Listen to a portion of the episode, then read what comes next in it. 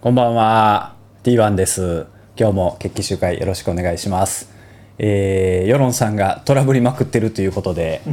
えーと今2分3分遅れで始まりましたけども、えー皆さん見見えてますでしょうか聞こえてますでしょうかまあ、与田さんが来る時だけですけどね酒持ってく るから与田さんが来る時に限ってそうなんだよね変なことが起きてしまうんですけども、勝也さんがまたちょっといたずらしてるんじゃないかと思っちゃいますねまあ、とりあえず世論さんがやってる間さあはい乾杯お疲れ様ですお疲れ様ですおお疲疲れれ様です様です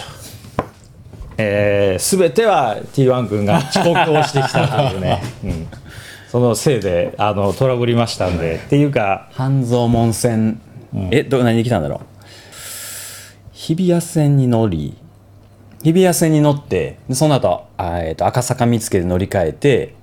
えー霞が関に乗り換えたのか、違う丸の内線に乗ったんですよでその後半蔵門線でここまで来るんですけど途中でパラダイス山本さんに会ってしまってですねおうちょっとお話が始まってしまい、できるだけ早く切り抜けたんですけどもやっぱその1分2分のロスで遅れたんですけども、まあ世論さんが遅れるだろうなと思ってたんで何ちょ言うっどてよかんだったよですね 何言ってんだよ、はい、じゃあ、はいもう一回、はいお願いします山形のお酒そうそれで、えー、と最初にね、あのー報告を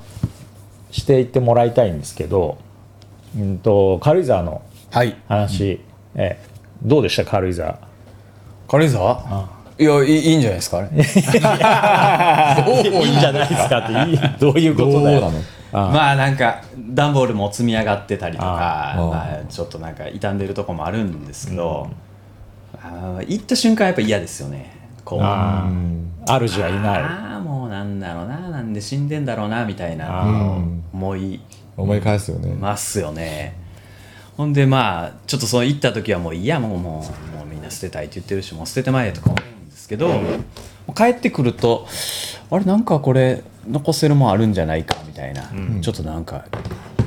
コンテンツ化できるんじゃないかとかは考え出すんですよねそれが。っていうので、まあ、僕のプロジェクトとしては、展覧会をい、うん、おうやりたいと勝谷正彦展をやろうかなやりってたいというのとまあ、まとまれば本にしてもいいのかなみたいな、うんその勝谷正彦的生き方ね、生き方、うんああれ結構本人があの勝谷正彦の、勝谷正彦という生き方っていうのを出したい出したいって言ってたんですよほうずっとほんで自分もこういろんな人出版社の人とかに 言ってたんですけどいやそれはないなってみんな言われてたやついやーこうなんかその出版社の人とかが、こういう企画どうですかっていろいろ持ってきてくれてたんですけど、えまあ、これもいいんだけどさ勝山正彦という生き方はやらないって言って、あの全部あしらわれてたっていう いわくつきの企画なんですけど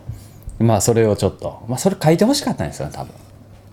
何が勝山正彦という生き方は、あうん自分で書くつもりはなくてー、あー誰かに誰かやってくんないいっていうのを出版社の人編集の人とかも嗅ぎ取って、えーってなったんだと思いますね、まそうやなでもさそれっていつぐらいの話になるあのもうここ3年4年ぐらい5年ぐらいおーずっとやってそうすると鬱になる前か、うつなるん前のイケイケの時かですかね、あーちょうどちょっと前ぐらいですねあー四ツ谷のあの荒木町にえは入いり立っはいてたぐらい、はいはい大体ねあのスティーブ・ジョブズのあの自伝だってまあ本人がこうね、亡くなるところまでやっぱいる行ってるわけだし、タイミング的には今はいいかもしれないけど、まあそれを誰が読むかだよねいや読むでしょ読むか、うんまあいろんな教訓もあるしね 教訓は多くありそうです ね僕はねたくさんてか世論さんの写真とかも使うのでああのいろんな知り合いの人の写真とかも勝手に使って勝手に書くのであのそれ読まないと何書かれてるか分からない恐怖があるから絶対買うはずですなるほあひどどいこと書かれてますよ袋閉じもやりますからね袋閉じあるやるとしたら「花房観音」編集のおー責任編集のあの袋とじ買いますそれ間違いな買うくで買しいょます買うでしょ買う こ買うれやばいだろいうやもあうーすごいのつけたろうと思って、あー開けたら階段だったりなんかしてうん、心配な人は早く連絡してきた方がいいですよねいやあれだけは本当にやめてくれなのかあーちょっとあの軽井沢の片付けを一緒に手伝ってもらうとあなるほかどした方がいいと思いますそうしないと出版される危険だ面白いですよ一応台割りを作り始めたんですよ、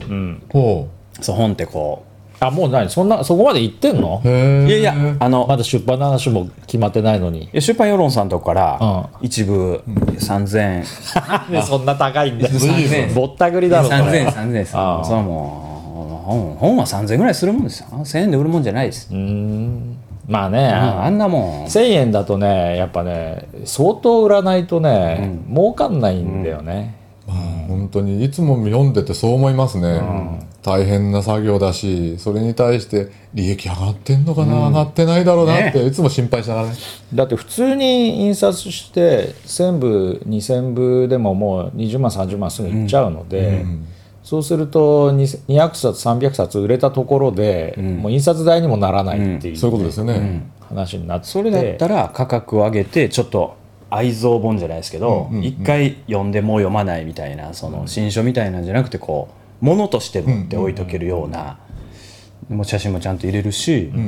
あのなんかなんか置いとけるような感じにしたいなと、それはあれあのは発売はいつぐらいをえほらもう一周期ですよ一周期あーおー11月末ぐらいには発売をしたいとほうほうほいうことね、パワーポイントで作ってますから今うほう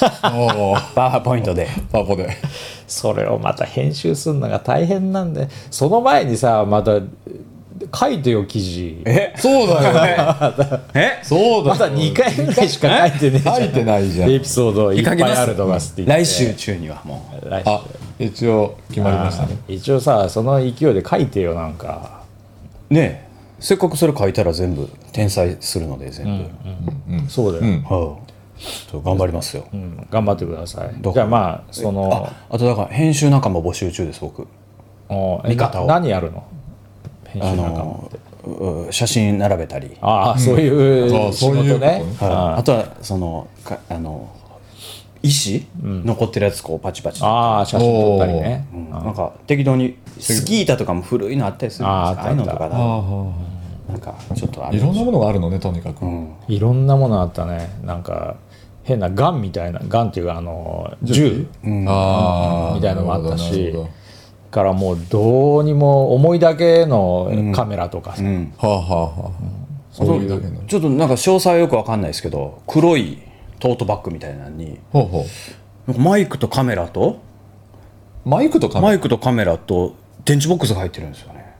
どういう組み合わせ何だろうなのかなこれはっていうね白物があったりとかそれは盗撮じゃないそれ僕はまあそこまではま皆までは言わないですけどなんかね黒い穴の開いたトートバッグにダメじゃんそれマイクとそれ やばいんだよそれ電池ボックスがぐるぐる巻きにされたやつあららこれはこれはなんだそれやばいよ何なんだこれはとそう変わったカメラだなと思って そうかそういえばさ、あのちょっと犯罪絡みで言うと、はいあの今吉本の闇、はいはいはああれ相当やってたでしょいえやってないです僕やってないやってないですあそうそうか闇営業って聞いていきなり思い浮かんだのが勝也の顔で、うん、なんか相当裏でやってたろうなっていややってないですやってないですなんかそれはあれです反社会的怖っ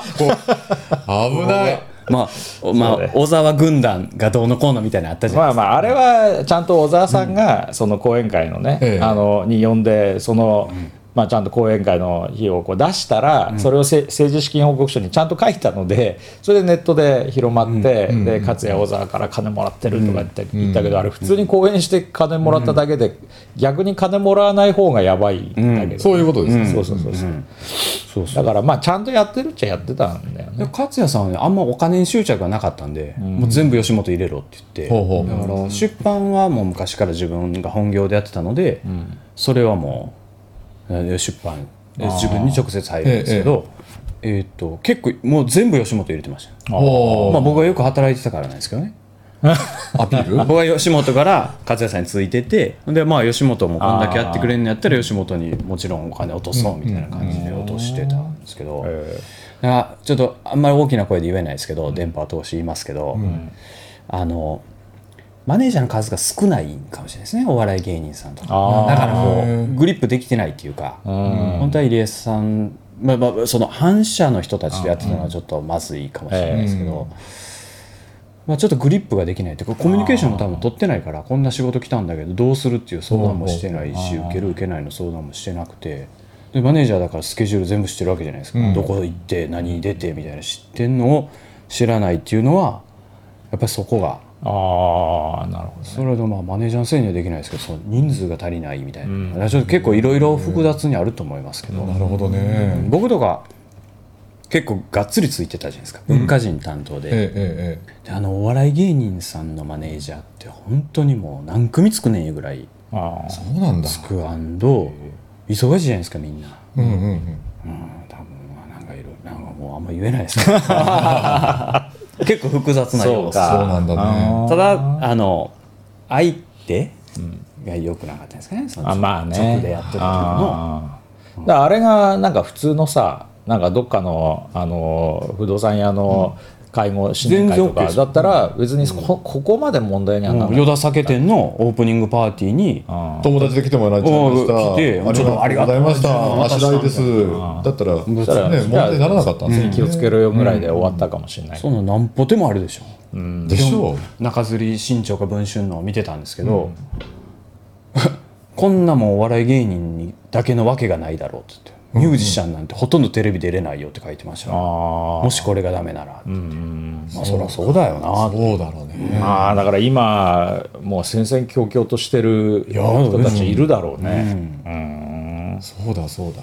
そうかじゃあまあ勝也は白だと白いですもんど素人 ど素人ですよど白ど素人そこまで白いん だど素人です よど素人ああまあああの何が出てくるかはね、まあまあも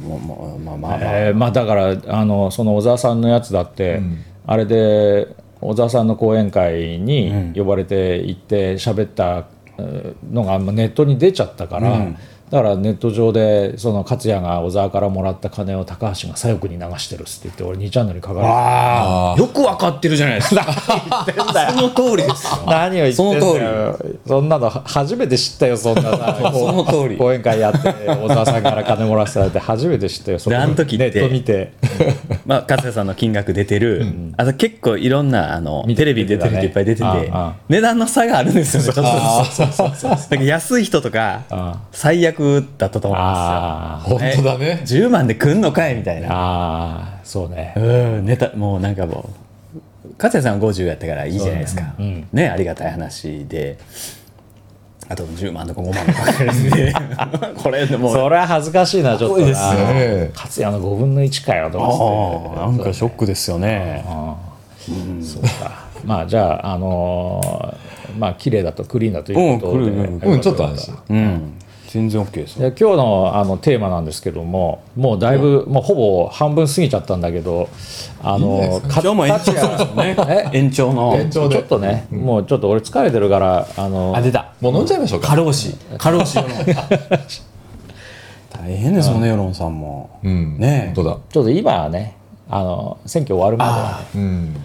毎日なんかあって毎日トラブルあるからもうヘロヘロになってまともに終わることがないうんき機材トラブルですかやっぱり機材系機材っていうかね雨降ったりとかさああしゃあないですねもあとテストまではうまくいったんだけどその昨日一昨日あったのがそれ明日ネタにしようかと思ってたんだけどさ、一昨日あったのがそのこうえっ、となんだっけな、えっとセミナーみたいなやつで、NPO の、はいでその勉強会で、でテストまではよかったんだけど、はいその、N えっと講師が持ってきたパワーポイントがはいワイド版っていうやつだった、ワイド版う何です普通かはなわかんないでしょ画面がワイドですかうん普通は4対3それで、まあ、画面で、はいはいはいはいまあ、作るんだけど、そうじゃなくてねワイド版っていうのがあるのよへえでそそれでそのワイド版のあのパワーポイントのが絵をその写そうとすると、下が切れちゃったりとかあー勝手にサイズが変更されちゃっうんはいはいはいてうまくいかないわけだそんなん知らないじゃんそれで始まってみたらさあれこれ下が見えねえなんて話になっなてるほどもう大変だっただから何かやる時にね必ず1個いや本当トラブルがあってそうですようんうんまあねそうそれでね昨日山形行ってはいやったのが、やっぱこういう配信なんだけど、YouTube だけがどうやってもエラー出ちゃうっていうやつなんですねで分かんないけどこっちでやると全然おかしくならなくてうまくいくので、で「いやおかしくないですよ」って言っても絶対うまくいかないってなるので、行ってみたらそしたら Windows 版の Google Chrome でやるとエラーになるあダメなんですそうじゃ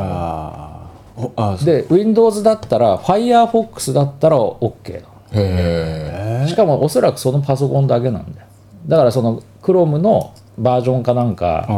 もよるんだと思うけどそんなのさ分かんないじゃんね行ってみないとまあやってみろって言うしかないですもんねインターネットエクスプローラーで立ち上げ直すとそかうそうそうだからそのそういうのがあればさそれ Chrome がいけないんじゃないっていうのがある程度その想像としてできればじゃあ Firefox でやってみようかとかねで Explorer でやってみようかってなるけどえそれではきないできないってい PC は毎回入れ替えるんですかやいやあるんだよ前あるんですよねそうそうそれで前にやった時はうまくいってたの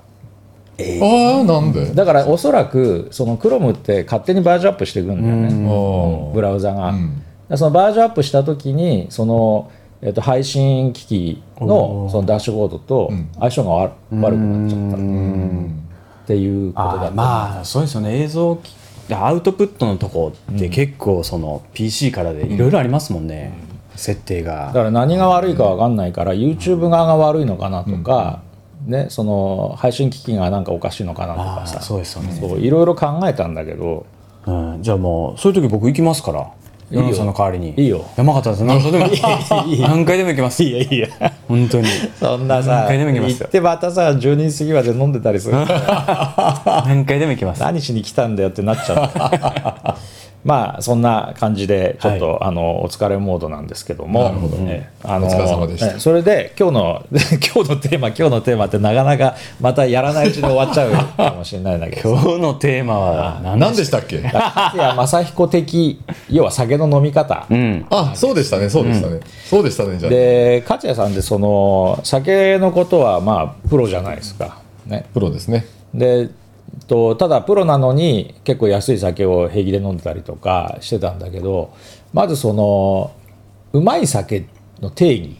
うんっていうのを知りたいんですよ、うまい酒の定義うん、定義ねうまい酒ってよくこう飲むとあまあその人の好みにもよるけども、やっぱりうまいのはわかるじゃんなんか変な不純物がなさそうな感じとか、その、で水こう美味しい水に近いって言っちゃうとまた、和也がバカにするんだけ ど、そしたらお前上手に水飲もうとしてもっと水飲んでればいいじゃないですか話なのになっちゃうでも本当にうまい酒ってなんかなんかおいしあおこれ美味しい水から作られてんだなって思えるような酒ってのもあるじゃん。あるねだからやっぱそうで今出回ってる酒っていうのはそのどういう基準でうまいとかそうでないっていうのが分けられるのかな。今出回ってるお酒というのはその1970年代の第一次世、えー第一次地酒ブームって言われてる時代から比べると、とにかくクリーンでフレッシュなんですよねあもう全部のレベルが高いと思う言っていいと思うんです、ーへえでそれからすあの自分の好みのお酒を選んでいく時代に今入ってきてるんですけど、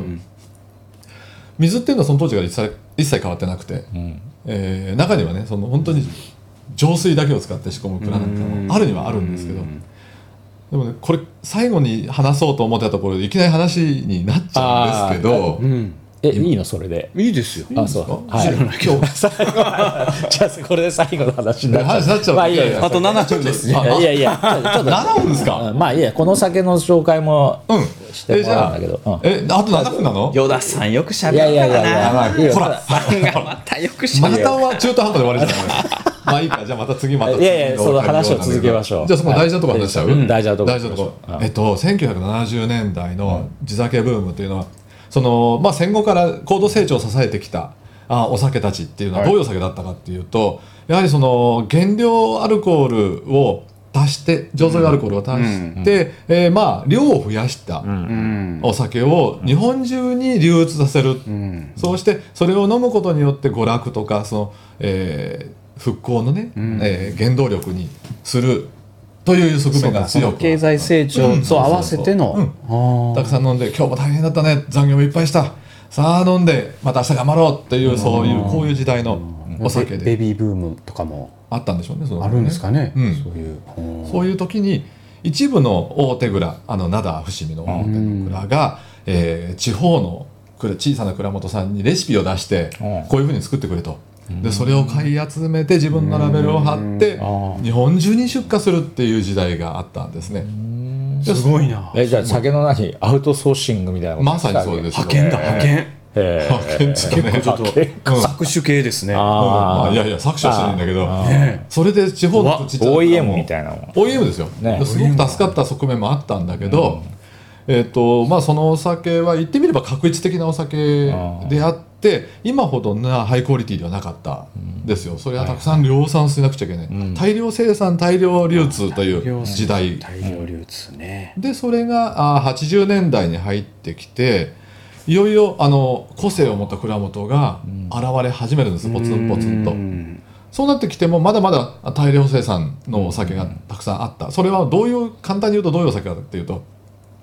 いわゆる3倍醸造酒っていうお酒、3倍ですよ、普通のお米より3倍分作れるとうん醸造用アルコール、醸造用糖類、あのアミノ酸酸味料っていうようなものを加え加えたお酒ですから、非常に低コストで大量生産、お酒美味しいわけはないんですよねベタベタしてるってよく言われて、あの頃。パックそうかパックのやつは昔のパック昔のパックだってそうだしあの瓶のやつもそうなんですけど多分日本酒が嫌いとかいう人はその頃のそう酒ですのイメージがまさに結僕構あそれるでやよられちゃったんねですよあ中学の頃ねガブ飲みして二日酔いしたっていうあー三日酔いだあの当時あでそれは与田酒店もそういうそう酒をやっそぱうり当時はそうだだったからもう時代の流れというか、日本中の酒屋さんそういうことやったんんでですよね、よださ日本酒を買うとほとんどそれですよ、うんあほとんど当時地酒とか言わあんま言わなかったね今そういう概念ないんですそういうことなんですよね、よお酒といえば大手メーカーいう感じでしたからね。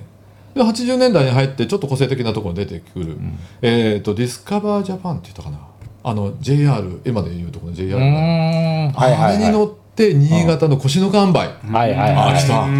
出よう腰の岩杯がうん見つけられでその岩杯さんがその他のお酒よりお米をよく磨いて、えークリーンなお酒を軽快なお酒を出し始めた、それに一気に注目が集まあっいやちょっとどうしてその個性的なやつは出てきたんですかね多分ねそのものすごいべったり甘くて重たいお酒でも安いお酒をガブ飲みする時代がそろそろ終わりを迎えてきてね高度成長でちあょるっと程度成熟北してきた斗も温かくなってくる美味しいお酒飲みたいんちょっとこれはねもう飲まこういうのじゃなくてもうちょっと今のないのかなっていうそういう思考が生まれてくるそれねワインワインワインとかその時はどうどういう感じだったんですかワインなんてまだまだ全然ですよあワインなんて最近の話ですもん作られてましたよずっと前から赤玉ああ赤玉古いなああだってワインなんて最近ではなんか安くなってきてええ1本のいいあのブランドのワインがええ3000とか5000とかで飲めるようになってきてもうみんないいっぱい飲み始めたみたいなイメージあるけどそれもう最近ですよね最近ですよねあの、特にその国産ワインなんかに対する評価が非常に上がってるのは本当にごくごく最近、まあ、その話ぜひさせてくださいまたああ改めてまだじゃあちょっとワイン置いとこうあほんでじゃねあ、うんやっぱり貧乏だったそりゃ一生懸命働いてまし安たかからったんねですかね、酒も安くて安かったそういうのし昔かの完売で高いのに完売さんも本来はそんな高くないのねいわはゆる普通酒っていう枠の中のものがほとんどだったんだけどあと本醸造かな昔東急級別に分かれてたの覚えてます特急あーあったあったえあ今はめっちゃない覚えてますよあったでしょ調べてみたら特急1級2級3級とかあったんだね、 3級昔は4えつに分かれてたんですってへーで、えー、と修繕法が開発されてさあの3つに分かれてでその頃のやつよ覚えてる覚えてるうちの親あがったあった特どっ急かに挨と拶上司かなんか挨拶行く時にどうする特急買わなあかんかなええんちゃ分かれへんから2級でええよみたいな話をして2級一を持ってっあてたような気がするわかんないいいいいみたいなねやっぱ値段も全然違うかったんですもんねあれはね、酒税をあの効率的に取るために、えー便宜上作ったもので、あえー審査に出さないと全部に一級になっちゃうんですよ。うんあそうなでんちょだっと美味しければ一級になっちゃうし、うんちょっと特別に作りました的なことがあるともう特級になっちゃうんですね、うんでもね全部3倍醸造酒だったりしてたわけでへだってえー酒税が高くなければ本体の値段安くなるでしょ、うんえだからみんなその当時大吟醸とか吟醸作ってても、うん審査に出さなければみんな2級になってたんですよあであそれに気が付いた一部の消費者が2級の中にうまい酒があるって言い張るうおーすごいなすごいなもちろんそれだは大吟醸で特級って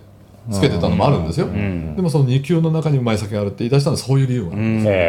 え贈答用にする酒とかはもう高い値段つけてもいいからそうそううんちゃんと審査通してその名前をつけてっていうでもうまい酒を少しでも安く飲ませたいっていう蔵は2級のまんまに審査うちの親も知ってたかもしれないですねこれは2級でもうまいからいや知らねえよそんなそんなまあそんな時代を踏まえて、えー、腰の乾杯が生まれてくるあでそれに追随する蔵が現れるわけですよ、うんそうするとだんだんだんだん広まっていっておおあ淡麗辛口っていいよねあんなにすっきりする酒の方がいいようんはいはいはねいっていうことになり淡麗辛口だったな一大ブームが来るんですよ、それが1990年頃だって言われてますよねで腰の完売の他には例えばその三つ四つ言うと八海山とかあー久保えー久保田久保田あ 深井さん久保田締め張り鶴あ足めあ るね締め張りもそうねそうですよへやっぱえホテルには置いてますもんね八海山久保田あー腰の看板であおいちゃん70ぐらいの人だと行くと「あるじゃないか」みたいでなその時にね、あの、腰の乾杯の時に、覚えてるでしょあの、キャッチフレーズが。幻の酒っていう。あーあれが心をむすくすぐったんでしょうね。まあめったに手に入らないっていうこと、で幻っていうのは見たことがないから幻なのであって、うんそこにあったら幻じゃないんですよね。土の子とか UFO の世界なんで。そうだちょっとあおればおばはんの作るどぶろくの方が幻です幻も幻です。幻のうんで、実際ね、そのあー腰の乾杯さんって、僕もあの、えっと、正式な数字を見たわけじゃないんですけど、結構な量作ってるんですよね。へー当時も作ってた結構な量ただ流通がすごくあの少なかったから、なかなか買うことができないっていうこともあって、まあ、それも戦略上ですよ、もう今だから言っちゃうけど完全に幻戦略ですよそれ、腰野さんの まあ越野さんじゃないんだけどね越野さんっていうとファファッションみたいになってきたけ腰野家どの名前が 乾杯さ んが乾杯乾さ 山本関西みたいな感じですねんでそれへで久ー保田があの完全に完全限定流通っていうのが久保田さんはもうそれの流れに乗もうって完全にもう組織的にやり始めるんですよあ戦略的に意図的にねそうなんですやっていくわけだあそうするとまあまあその辺の話もすると長くなっちゃうからですけどもういいですよもう、ど終わらないシリーズですかうん、こうれん終わらないでしょ永遠にもうそう毎回やる与田酒店の終わらない話終わらないでしょ本当に閉まらない話終わらないとだね終わら ないこれいいですよ、うんうんこれであの綺麗なね軽いとにかく軽いお酒、香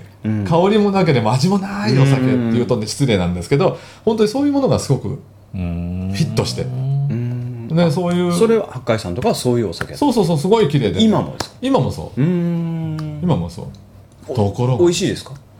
えそれは好みなんですか、うん好み、うん、で好みで好きな人は美味しいうん、もちろんうん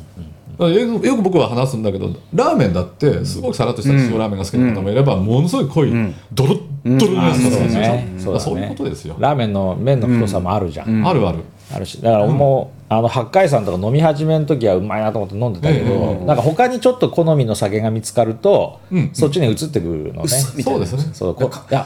薄いなんかあ残り方とかさ味のそういうのがやっぱ違うからあこっちのがなんかいいなって自分に合ってるなと思うと今なんかだから二重丸行くとさ締め張り鶴ばっかり俺の、まあねあれは自分に合ってるからだあまた当時のその製造する時のマテリアルが例えば一つ酵母を取っても今みたいにバリエーション多くなかったんですよ、あうんだからどうしてもその綺麗な酒で、えークリーンにしたいとなると大体ある程度が決まってくるうんで、えーどうしてもやっぱりあのこれは人間ですからね、作ったもの売れたいあの売りたいじゃないですか、うんたくさん売りたい、うんまあもちこれろんはもうねそうでだあの本当に T1 君だったらものすごい売れたでしょものすねものすごい売りたいですすごい売れたでしょやっぱもう ジョーズアルコールバッと入れて売りたいです ね醸造醸造用アルコールだけを売りたいみたいなダメじゃんそれだそれで別のキャッチフレーズつけますよね酔える酒とにかく酔うわとにかく死ん明でし 日をダメにしたいそんなそんな売れるかえー売れないよそれ過去を忘れたいあで もでもさ一定層には売れるかもし売れるかもしれないですすんごい狭いとこねニれないッチなへえそうなんだそうなんですよでそういう時代があったっていうことですねだからすごい濃くてとりあえず酔えればいいお酒の時代はいから、綺麗で軽快なお酒だけど印象の薄いお酒、うんまあ大変失礼な言い方でしょうけど、あのそういうところにでもすっきりしてた、んもうあとは楽っていうお酒の時代に来たあとこれね全くその逆な濃純で香りのボリュームがあって、うわなんだこれっていうような迫力のあるお酒が出てきたんおですねおそれはな90年14代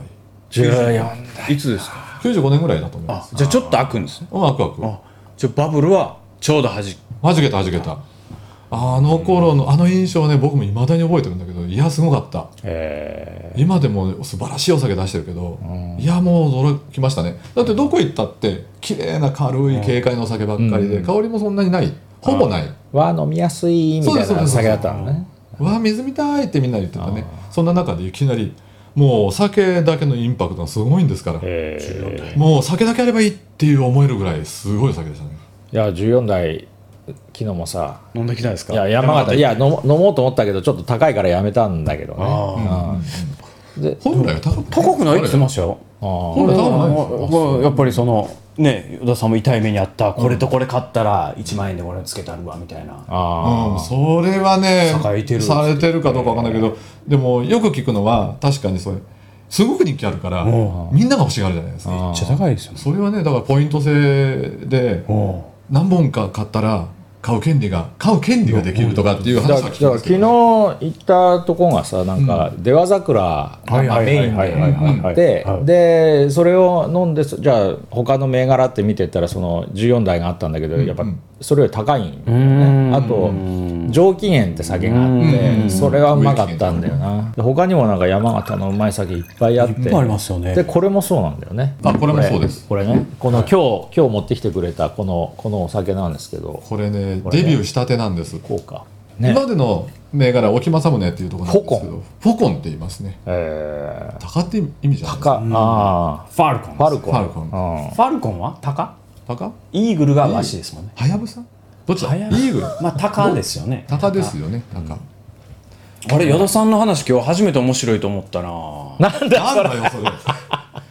いやいや今頃かよいや今まではねちょっとねあの学術的な話そうそうそうがあったんだよね。なんかさ時代に合わせてくるとちょっと面白いですねまだまだね今途中なんだよ90年代の話なんだよやっと面終白いわらねえじゃん。こっから面白いんだから そうこれもだからそのフォコンもなんだこのこれはね米沢米沢ですねね沖正宗。これでもパッと見これワインだよねこのラそうですベルねとかさ。これねあのやはり海外に売ろうという、うん気持ちがあってこうなってるし実はこの会社親会社がえーワイナリーも持ってるんですよね勝間のワイナリーも持っていてうんうんそれであの海外にも飲んでほしいというようなことでこのエチケットもワイン的になってるええな設備は最新鋭 すごいですよあそう。うんへえちょっと行きましょうよ来週来月 トラブルあるでしょ多分あるよ。うんすでにあるんだけどさト。ラブルあったらもうすぐ行きますようんすぐ行きますからでどこまで話しましょうかえーでじゃあそろそろまとめにもう大事なとこが飛んじゃってるんあですそうよまだたね、 じゃあ大事なところいや今日の14台まで行きましたよよねねそうだねそっから今日のポイントをうん、つまりはだから、うんこういろいろ時代に変わって味の、まあ、好みのトレンドも変わってきているし、その経済的な背景も大きな変わ変わりがあ食も変わっているはいはいはい食べたいものタンパク質とか、あのすごく食べたくてもなかなかそんなに食べに行けないファミレスもないとかっていうような時代もあったし、お父さんいつも働いてるとか、そういうようなことでね、そういう中であ背景を考えればできているお酒も致し方がないものもあったりしてたわけですよね。でその中にこうだんだんだんだんいろいろまるでスターがこう入れ替わってきて、今来ているわけなんですけどそこで、えー地方で輝くスターが生まれたっていうところが、その90年代後半からちょうど2000年代っていうところ、 14台かこんなに米の味が凝縮してるお酒があ美味しいんだってみんなに知らしめてくれたお酒の一つですね。それまでは大体みんな軽快な軽快でクリーンなお酒でしたからねそう14台の他にもいくつかあったんですかいやね当時その時は本当に14まあ、あれがすごかったですねすごかったやっぱそれだけすごいんだそうですか14代って2000年代の、えー、とちょっと前その後に、えー、と福島のひろきさんまこれがね、いいよ室賀生現象って出したけど、これもうまかったんですよ。あーまあ、うちもね、取り扱わせていただいてますけど、これも素晴らしかったんですよ。木酒造そうですん、福島の。そういうのが、いよいよこあーう、来るスわポけッだトがバンバンと当たり始そめる。れって何ですかその地方の酒蔵がその自分のこうオリジナリティでうまい酒っていうのをこう目指してった結果出てきたことなんですか、そうで、と思いますよね。えっとうん、それまではどちらかというと、まあ、その、70年代が全国に売るための、あの、お酒。だから、どっちかっていうと、製質造より方法量。あまあ、これだけ作るんだからこのままラインでしょうがないだろうというふうなところから味を突き詰めていく、まず量より味なんだっていうところが出てくるわけですよね。それでも逆を言えば大手がそんなに数を売らなくなってきて、うんえー、と今まで全部買ってくれてたのに、うん買ってくれなくなったっていう背景もああるんですかねいいとこに来たね。 いやいや、いいこと聞く ね。たまにいいちょっとずつ面白くなってきたん ですねたまにはいいこと聞く、ね先。週までは全く思わなかったですどなんだ よ、それ。けどなんか面白くなってきましたねこれあー、うんこれはでもだから買ってくれないから自分たちで何とかしないといけないみたいなそのとこもどんどんその害虫を切りかかるわけ。あだってともう昔それこそ昭和の初めの頃って、んえっ、とね、にえー全アルコールの出荷のものすごい数割合を占めてたのがあちなみに今何パーセントだと思います日本酒って酒の中酒の中の全酒の中の飲まれてるアルコールのあいや結構多いでし何パーセょント結構多いと思います日本酒3割ぐらいお僕もだそれぐらいかなと思いましたね30%やっぱり30%ぐらい、うん実はね7%切ってるんですよええ6.9とかななうなうですかなお6.9ええあそんなんなのまあ、ビールが8割ってこえそんなないなあビールもねそんなに多くないんですよねええじゃあ何がですか何が、まあもちろんビール多いですけど、とサワうんワインでなんだサワーその炭酸系がすごく多いんですよーサワーじゃんサワーですよ違う それはハイボールとかハイボールだってあれでしょあのウイスキーでしょウイスキーでしょだ から ハイサワーですよサワー だと焼酎とかって言え よサワーでしょさあまあ今ハイボールがすごい人気なんでねあうん、詳しい数字はいきなあ国税局の方ウェブサイトあであ資料が出てるもうねみんな出てますから調べてほしいえあのグラフも全部出てますんであえこんなに少ないのっでて半分はビールでしょビール半分ないなえ調べてみてください皆さん、ぜひぜひあじゃあまあビールとワインとワインもね今最初は2%ぐらいしかなかったのが今4%う台になってきてるはずですねへえでもそんなもんですよ焼酎はもっとあります日本酒よりある焼酎ですか焼酎は日本酒より多いんですよ、えサワーで使うからサワーで サワーだよまああとお湯割りとかねコーツ平定でええよくわかんないわ平定ってなんだ平定はよくわかんないねなんだそれへえっていやねそうかそうなの少ないんだよねでへウォッカなんてもっと少ないでしょウォーカーなんかもっと少ないですそうだよ数ね日はもっと少ないですんあそれはやっぱりその食文化とかそのアルコール高濃度のアルコールに対してのその人気がちょっと陰ってるんじゃないかと僕は分析してるんですけどーねあービールがあんなに爆発的に売れたのも炭酸の爽やかさもあるんだけどやっぱり日本酒ってアルコール度数高いじゃないですか16とか10多いもんだと20%勝谷さんがよくね僕らに飲ませて沈没するの見て笑ってるあーあの菊水とか20度ですからね焼酎ままそのまま飲んでるのもんですよへえ焼酎はないロックで飲むようなものなの焼酎は25度じゃないですか。だあかーらそうですね、あそロうかックにして溶けたやつを飲んでるぐらいのイメージじゃないですそか。うだよねそれをこんな1リットルの缶入って渡されるんですからね。あそう死にますよ。ほらもう菊水ねねうんでそういうようなことがあって、だんだんアルコール度数があの低いものに人気がシフトしていこく。れで15度ですもんねこれはね、でその前のさっきの生原酒ブームっていうのが2000年ぐらいにあったんですけど、あれはだからね17度18度が普通だったんですようーんでだんだん今普通15度とか生じゃなくていつも品質をキープしやすい火入れの方もどんどん進歩していって今は生っていうよりはこれも生貯蔵って書いてあるんですけど一回加熱処理をして品質安定化させてあ書いてあった、うんありますでしょ一回そうちょうどうん加熱処理一度だけ加一熱度処理そうでしたっすて書いてそうですで生貯出蔵とるわって書いてねますね生詰めとかっていろいろあるんですけどそういうふうな流れに来て今ちょっと注目されたのが13度12度11度っていうのがああそれはじゃあす低ぐい止めちゃうんですねそうだよ、箱止める、うんまあ、あの最初から狙ってそこのアルコール度数にし狙ってくるんですけど、へえ上層するおもろ面白いですごいそなれがそのやっぱり後に来てるんですよ今現在そこを来てるんですよねへえその1度2度違ってそんな違うん違いますよあそうもう体のインパクトが全然違う、ええ酔えないじゃないですか損やん酔える酔える大丈夫酔うために飲んでんのにいやだそれはだからそれ最初の話だよ100%のアルコール飲んでるそれはさ女性のアルコールそのまま飲んだったらねそう損ですよそれ昔の飲み方だよそうそうそうなんかあのこんなさあの箱詰め箱詰めじゃねえやなんかあのパックパックで買ってきてなんか飲むような酒だよねお肉鬼殺すやつですお肉ねああ 殺すやつだ T1 殺しっていうの T1 そうだから地方の個性的な味わいというのを受け入れてもらえるようになっちゃったんですよねそれまではある程度まあ確一的なうん軽快で何度も言いますけど軽快でどっちかというと味のないタイプが受けてたのがいやそうじゃないよいろんんな味わいでもいいんだとだから酒蔵としてはピンチがいきなりチャンスになったぐらいの勢いでそうですねでブームも一緒に来たっていう、で勝也さんも多分それぐらいに辞めてんですよ会社95年ぐらいに辞めててあああほんで酒蔵巡りみたいなんが、どっかからこう降ってきて、ええ仕事をえクラクラ気候あくらくら聞こうあーみたいなのが多分その与田さんとそうそう行った時とかもそうで95年とか2000えええ年え行くまでぐらいの感じですもんね、そうですねだから時代ちょちょっとラッキーなんですね勝也さんほらへそ曲がりのとこあるでしょだあからあの本当に人気のあるっていうのはケッとか言ってたからああそうね行った先でいろいろ自分で探すんですよねあそれが旅のつん楽しみにも直結していて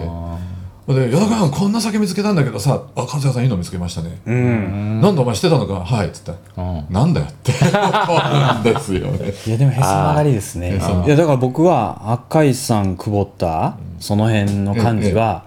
勝谷さんがすごくこう嫌がるからええダメなんかと思ってたんですよでそうじもゃあなれはいです好みなんですよはいだ好みのもから僕も飲んだら別にそんな悪くもないんだけどなと思ってそうだよであれがあの悪い酒じゃないっていうのを知れただけでよかったえです今日えは悪くないですよ。あれはありがとうございもまうしたそけどの時代ではもうトップレベルだっ たいきなりまとめてんだよ終わりかまあい。 まあまあまあそろそろまとめましょうそうですねかまと今め日ましょうは今日は何年まで来たんだっけ2000 2000年年ぐぐららいいね来ていやまだ2000年前ですねいやまあ95年大体2000年ぐそうらい2000年ぐらいまでなんです。であじゃまたあ時期、であしたのー次回はあのーそっから2000年以降2000年以の、降まあ、今にですね至るまでをちょっとのと、あともし何だったらあの質問受けてもいいし、ね、そうですね。あの、日本酒のうまい日本酒の見つけ方とかおすすめの銘柄とかそうですね俺んとこの地元にこれがあるんだけどこれはどうでどうしょう評価したらいいんでしょうかみたいなだって日本酒の銘柄すごいでしょものすごいありますよ。どこ行ったって聞いたことない銘柄の酒出てくるでしょ、ええあれねプライベートブランドっていうのがあって、本来のその自分の名前、えー例えばあの与論正宗っていうのを出しているところがですよ、T1 正宗ちょっと作ってよって言って、ラベルだけ貼り替えて出すのがあるんですよそこまで入っちゃうとものすごくたくさんある、えだって祐天寺いるじゃないですか祐天寺って酒ありますからねあるーでしょ、えええよそんなのみたいなないよそんなーそんななんだ祐天寺って書いてます、えーよくね飲食店さんに行くという飲食店さんの名前がついてるのあるじゃないですか、あれね酒屋さんがやりませんって言って囲い込みのために作るケースがほとんど、へえだからそういうのはあまり飲まれない方がいいじゃあ中身はなんか別のなんかが入ってる大体ね普通のやつあ普通のやつなラベル変わってるだけですあよああよくあのなんか結婚式でさいいじゃんワインのラベルなんかい二はい人のなんとかみたいなああはいはいはいはいいうふうに簡単に作れちゃうわけね世論酒やりますか世論酒なんかやらないよカタカナでああいいななんかよろん寿司っていう寿司店気の持ちよく 何何吹き出してんだよああ世論寿司よろん寿司面白いでしょ言ってねいらっしゃい軽そうだななんか酒はこれだよって出したらよろん寿司って書いてあるでしょなんかさどこだか分かんないようなやつが出てくる 機材がうまくいかないんだ よ米ないんだけど大丈夫みたいなですからそうだな種類がすごいたくさんありますからね、うん選び方の話もしましょうぜひね今日はね誰も番組観覧に来ないっていうね、やっぱりもうダメなんですかねいやーまああの別に募集も今してなかったんで、まあ、またあのちょっと来て一緒にねね話しに加わって飲みに行きたい人もいるだろうし 23人ぐらいは来てほしいですよねそしたらよのよのんさんと依田さんの美味しい酒が飲めるっていう、そう毎回こうやって持ってきてますからねこ僕れも多分6万ぐらいするんでしょこれも6万5千ぐらいかな、ねえ嘘 ですよ2000円弱ですまあちょっと話も終わらないのでさっきあの依田さんに35万の酒があるっつって聞いてさあるんですよあなんかねあのこの場で言えないんですよそれあああどこそこの何って本当は言いたいんだけど、ええ言えないんだいけどや多実際ある分次回は言えるかもしおれない持ってくるんですよねもちろん いもっとこ来るわけねえだろ買くるってくれるのやいや35万だよ35万分のこの1000円分だけ1000円分持ってきましさっき計算したら1人1万円出してじゃあ35人集めましょうそしたら何ミリ飲めるか計算したら1人20ミリティ薬だ薬無理だースプーン1杯で終わりたじゃああの鬼やります殺すか鬼殺すやつでこのそこでいきまじすゃああの次回はちょっとちょっといいめのまた酒をいいですね飲みながらねあの2000年以降の話をちょっとしそうでなすがねら時代背景もあそうそう次回いつですか、 2週間後でしょ一応えー、7月の10ちょっともうマジであの本作らないとダメですからああ展覧会もやらないとダメですから、まあ忙しいですね、ちょっとあのチーム結成ああ世論さん主導でやるのでなるほど、あのまた放送止まってますけど もいやいやあのね YouTube がね、はい、うまくいってないっていうコメントがあって、あの YouTube 後でアップします行きたいです今から始まった YouTube ああいいですか終わりじゃないですかもう終わりだあの YouTube ご覧の皆さんあの今もう終わりですがあの後でアップしておきます予告しましょうか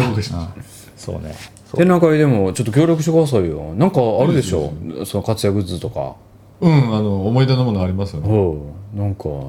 展示会場は75平米ぐらいですおおーだからこの部屋3つ分ぐらいな感じですけど、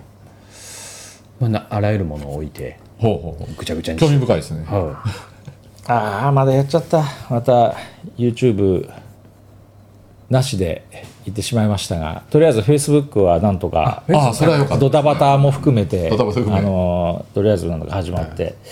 ちょっと YouTube で待ってた方には申し訳ないことをしてしまいましたがまたあの後でアップしておきますのでそれじゃあ、えー今日はまあこのぐらいにしておきましょうか、はいこれぐらいで、ええわかりましたじゃあまた、えー次回